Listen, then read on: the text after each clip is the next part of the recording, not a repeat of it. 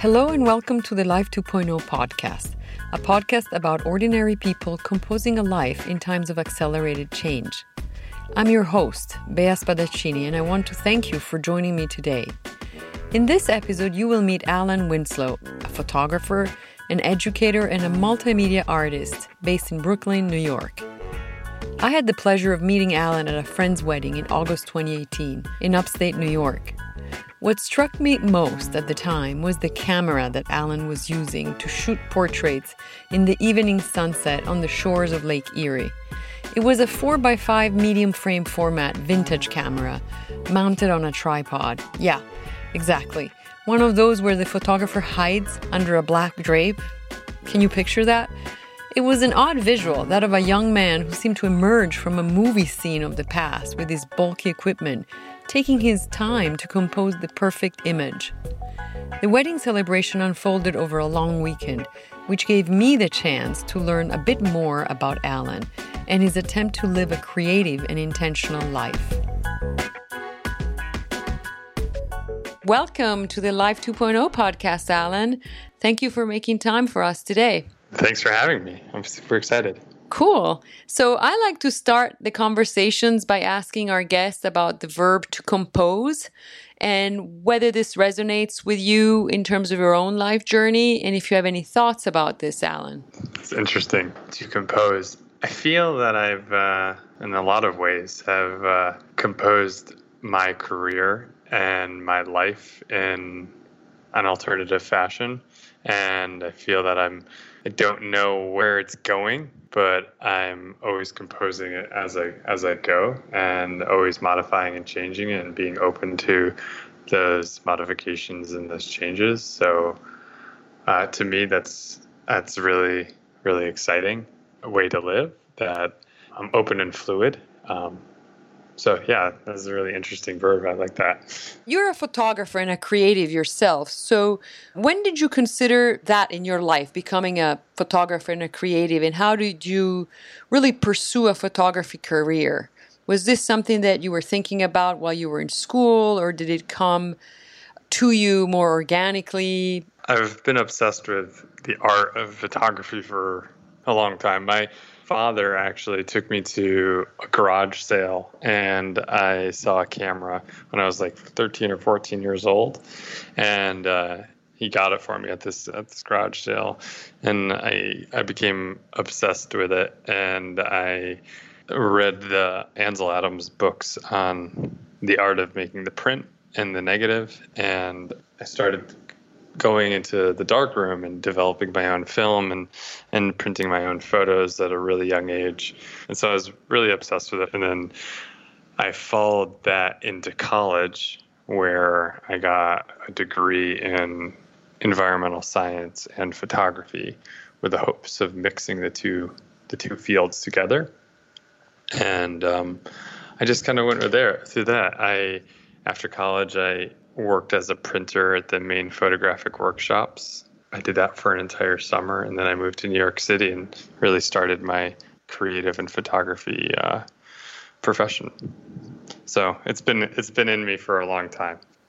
Even though Alan mostly shoots with a digital camera, his passion is using and rebuilding historic cameras and shooting film. He also likes to go into the darkroom, process film, and print images. Alan has access to a dark room through one of the schools where he teaches, the International Center of Photography School in Midtown Manhattan. So, when we met at this uh, phenomenal wedding in upstate New York of a mutual friend of ours, you told me that one of your day jobs is to help researchers visualize their research. Um, can you tell us a little bit about what that means and what type of research requires visualization and how do you go about it? I have multiple tracks in my career, and one of the tracks is producing these long term, fairly larger scale fine art projects that are typically grant funded. And um, and how how I find my topic is by discussing and reading current events and current research projects that are going on in fields that I'm particularly interested in, whether it's environmental issues or it's uh, the millennial generation or it's anything that really sparks my interest. And so what I do is I start off with a question that I want to explore, find some research on it, and start talking to the researchers and the scientists that are conducting the the actual scientific research and try to find a way that I can create visuals to accompany that.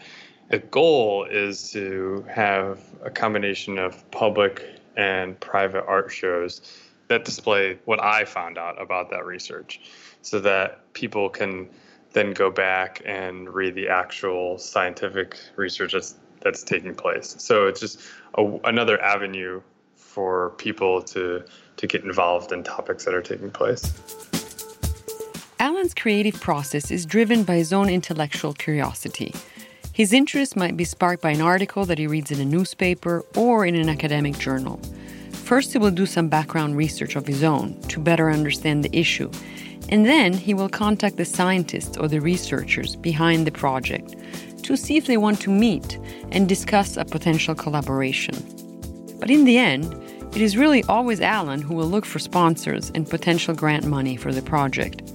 Sometimes he will start the process by paying out of his own pocket to get his passion project off the ground and started.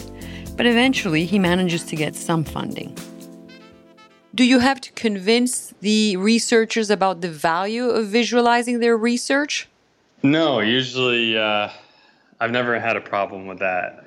Every researcher that I've ever worked with or scientist I've ever worked with has been always been really, really excited about what I'm doing because not everybody, and I understand this, not everybody wants to read a you know a research paper on a specific topic or has time to read the newspaper. And so they're excited that there's another avenue to get eyes on their work. And they've always found that it's brings some value to their outreach. I use this, the researchers and scientists as more of a, a jumping off point and to make sure that I have everything right when I'm going out into the field and exploring. And I know that my visualization is not a pure scientific research and it's not pure data, but purely a way, a creative way to to visualize the research that's taking place around the world and get eyes on it.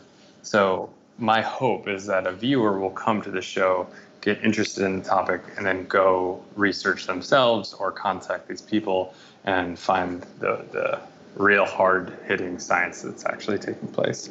I'm thinking that there wasn't a job description for this type of work. you just came up with it, right? How did you come up with it for the first time? Because you yourself are interested in research, perhaps? First real big project I did out of college was I bicycled around the United States for a full year, photographing and interviewing people in small town America about their views on the environment.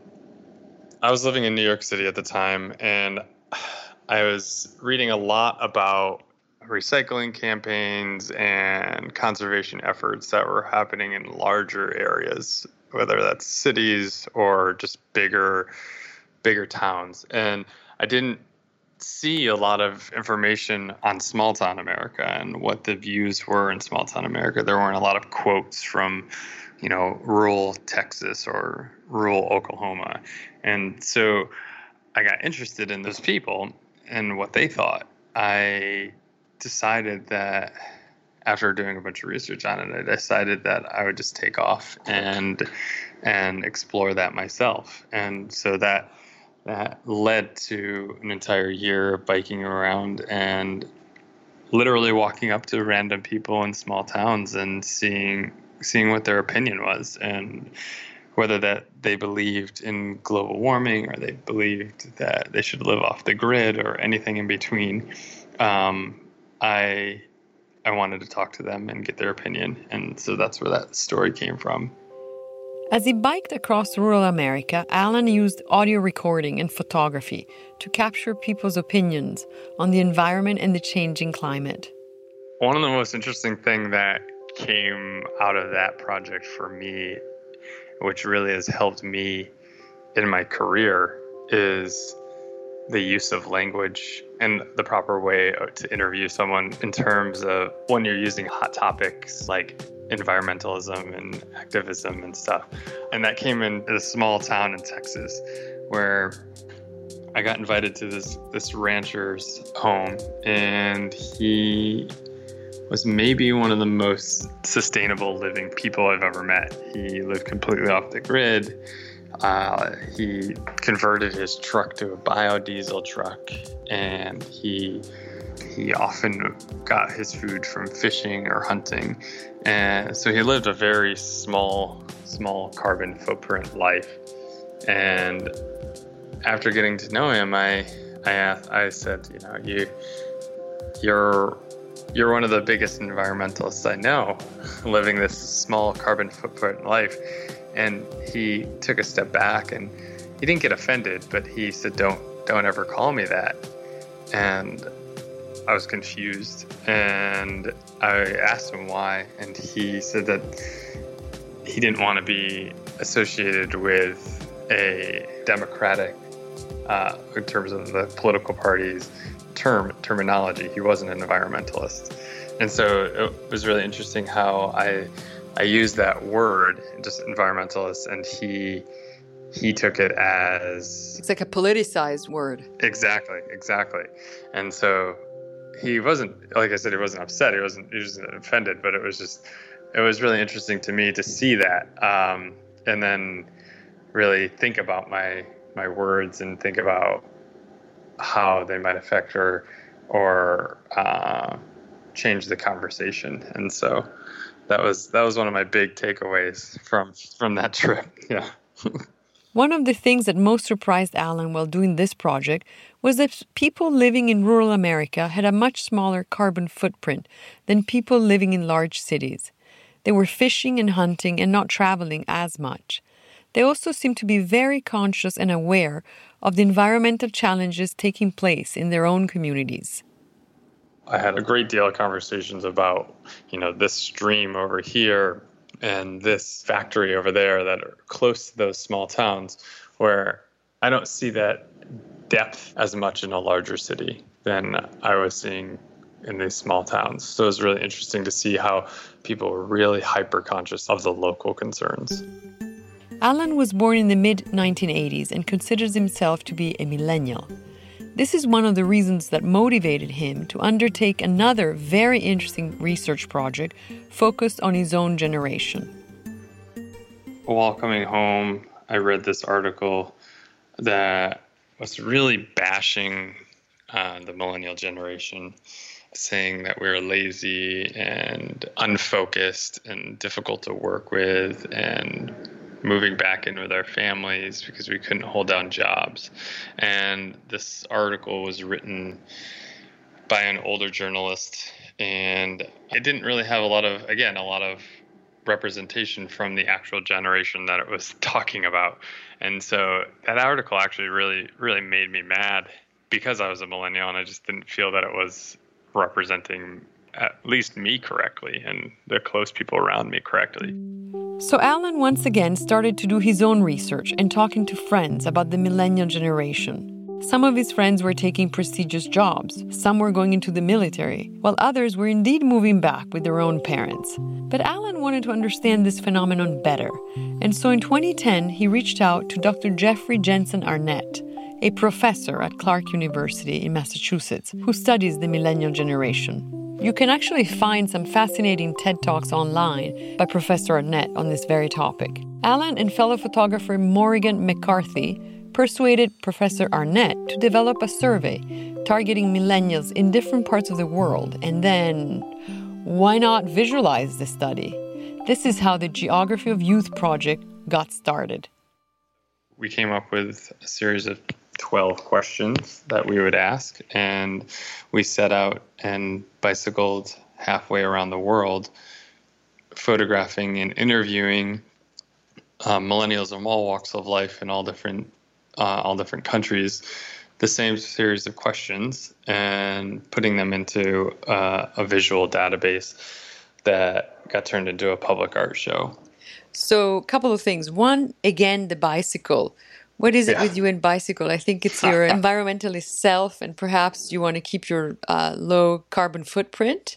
But what about the bicycle? Why choose the bicycle always to go around? Probably even, I guess, you take the bicycle on a plane. Well, to be honest, the first time we took the bicycles around uh, in the United States, that was uh, sparked from an economical reason. The second project, uh, the geography of youth, was continuing with the bicycle because I really fell in love with that form of transportation.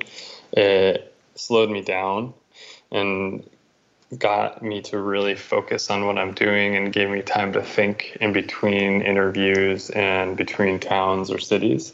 And so that was just absorption of content and absorption of the world around me. It was a great way to see the world. But it also was a great tool to get access into communities that we had no idea, we didn't know anybody or had no idea what to expect. So when you bicycle into a town, you're always kind of an oddity because our bikes weighed you know, 100 and 110 pounds and all the stuff strapped to them. And so it was an interesting way to start conversations. The Geography of Youth project lasted a total of four years. Alan and Morrigan biked all the way from Fairfax, Alaska, down to Santiago, Chile, and then crossed into Uruguay. Eventually, they made it to Europe and then to Morocco. Together, they produced photographic portraits paired with written interviews of many individuals born between 1980 and 1995. The biking trip was supposed to last much longer, but while in Morocco, Morrigan suffered a bike injury and they had to cut the trip short. This setback, however, did not prevent them from collecting submissions from all over the world.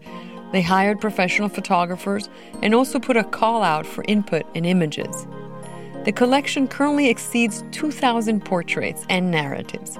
You can see some of the portraits on the project webpage at geographyofyouth.org. We will make sure to post this link on the Life 2.0 Facebook page and on the Life 2.0 Twitter feed. I then asked Alan what were some of the takeaways from that particular project that did a deep dive into his own generation with young people from all over the world. Before we had left, uh, there had been a lot of research taking place in, on the 20 somethings in um, and North America and Europe.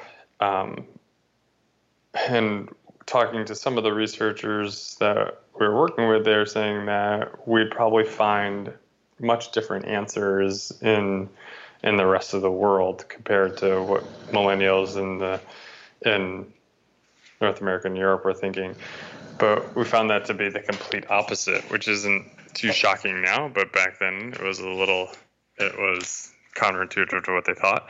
Um, and we just thought that came from really the how interconnected we are with uh, with internet and the access to access to internet um, that we're seeing around the world now. How important is it for you to integrate your professional path with the rest of your life?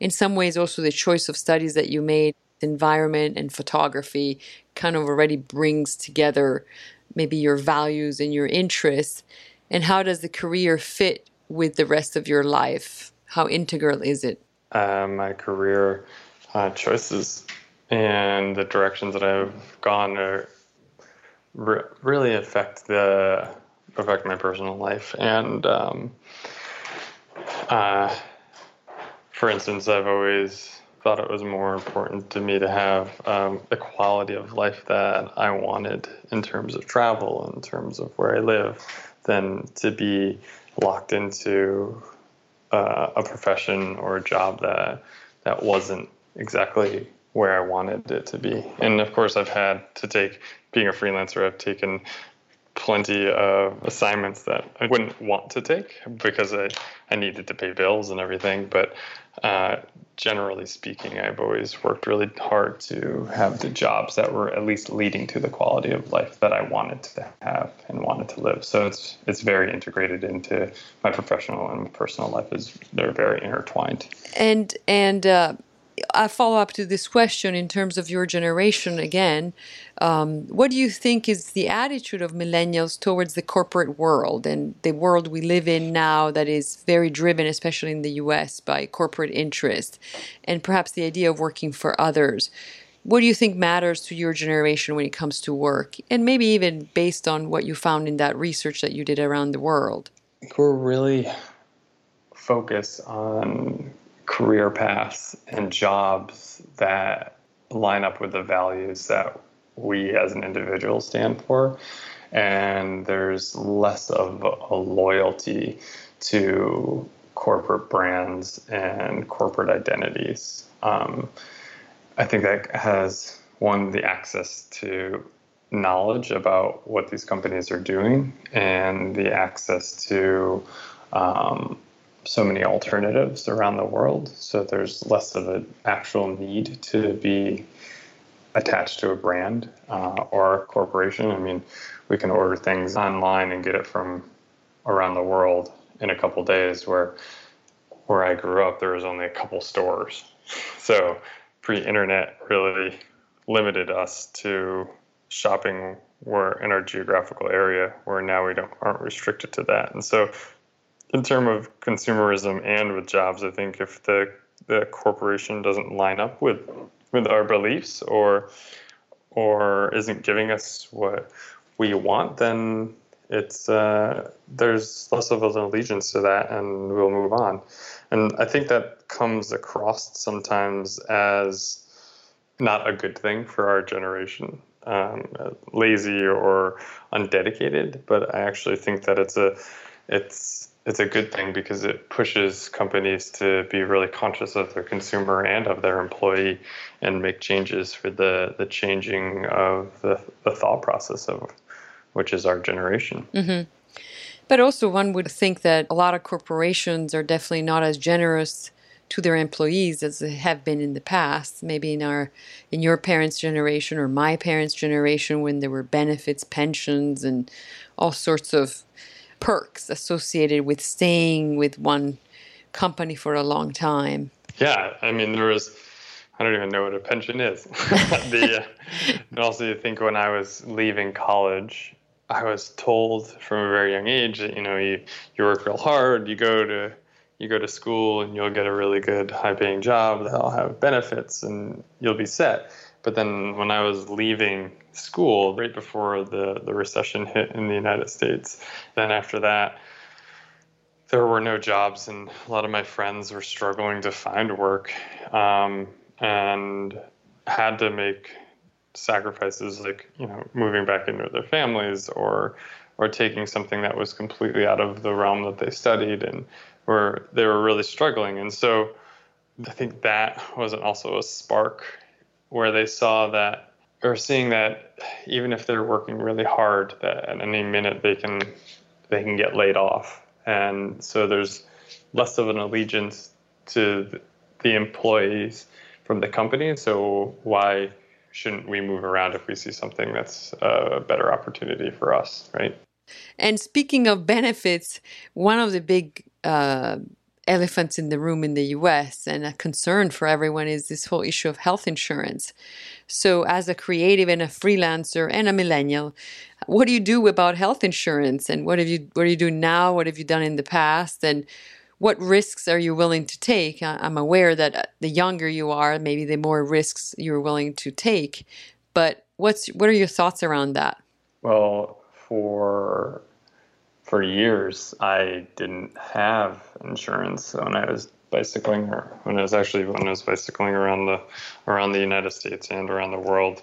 I didn't have uh, I didn't have insurance, um, and maybe that was well no not maybe that was definitely a, a poor a poor decision but the, uh, the it was just too expensive at the time and like you said when you're younger you take those you take those gambles. And um, but now with the modifications of of how insurance is is done in the United States now and made it a little more accessible and I just had to sit down and really think about that and incorporate that as just the cost of doing business and and and pay for it. Speaking of choosing to have a creative lifestyle like you did for yourself, do you think you had to give something else up?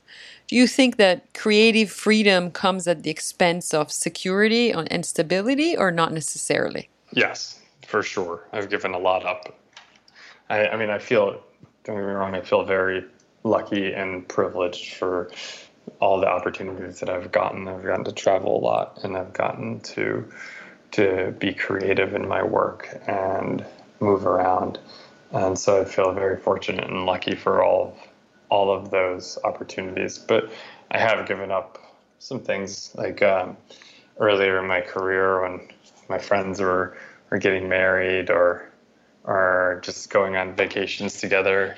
You know, I'd, I'd have to miss those those those events because was struggling to make ends meet, so I couldn't afford to fly to see my friend get married or or go on that vacation that all my my high school friends were going on together, or just like making also decisions of like should we go out for uh, you know drinks tonight or stay in and save? And so the the, the strains were more um, like personal life financial things where I would have to just just cut back and not um, not do as many things as uh, my friends were doing at the time. But I thought that it was uh, definitely thought it was a sacrifice worth making so that I could stay in this field and stay creative and pursue a path that uh, that I wanted to pursue.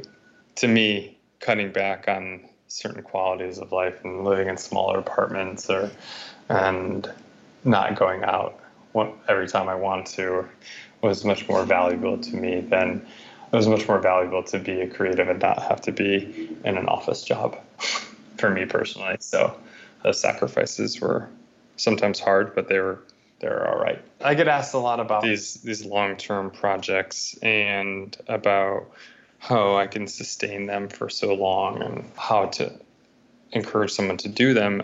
And I think for at least for these longer term projects, I think that they have to come from a place that is really important to you. Because if you're not really interested in the topic and like deeply passionate about the, the topic, then you're gonna it's gonna fizzle out and you're just gonna stop working on it. So before you embark on a project like and that's gonna take a couple years, um, really make sure that it's something that you care about and not just something that's like a hot topic at the time.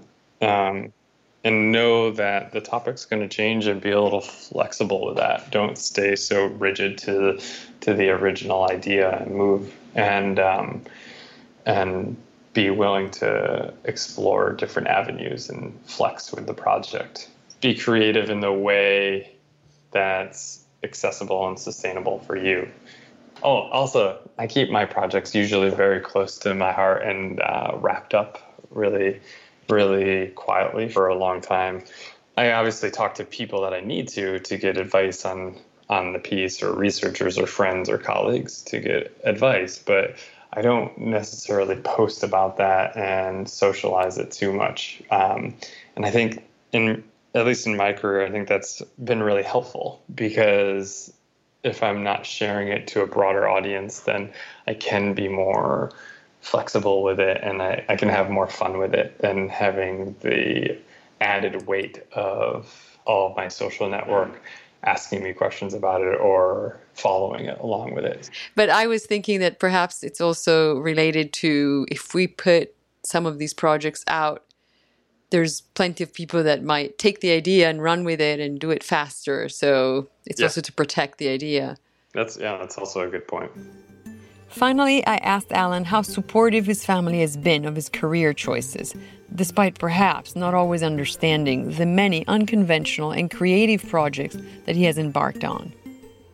You know, I would call home and, and I still get from my from my mom if uh, how work is and if I'm if I'm getting enough to to to survive and if I'm gonna get a normal nine to five job anytime soon.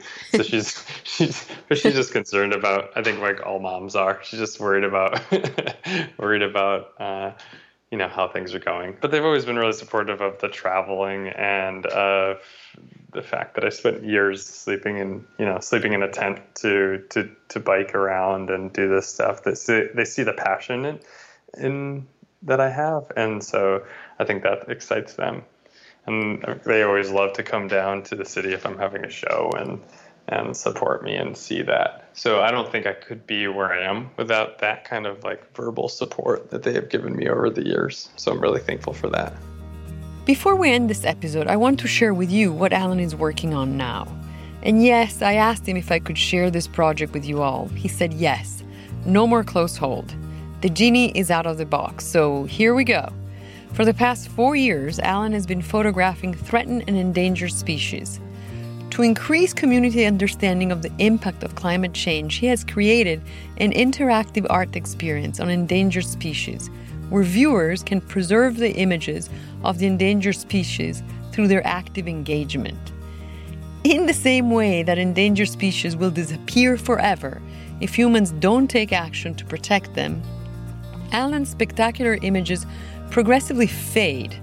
I mean, really fade, at a speed based on the extinction rate of the species, unless the viewer is standing in the engagement zone.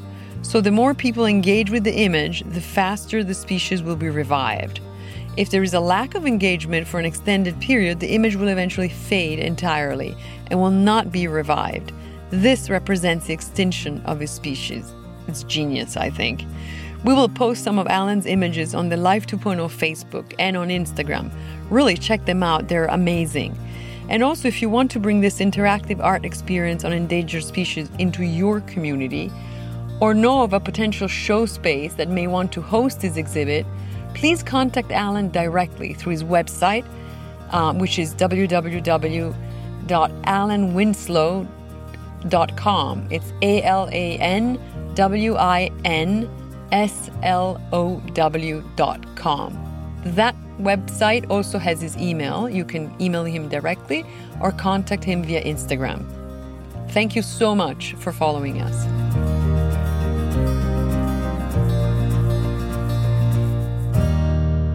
Remember to follow us on Twitter at Life 2.0 Pod. That is Life, the number 2.0 Pod.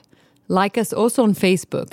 You can subscribe to this podcast via Apple iTunes or wherever you download your podcasts.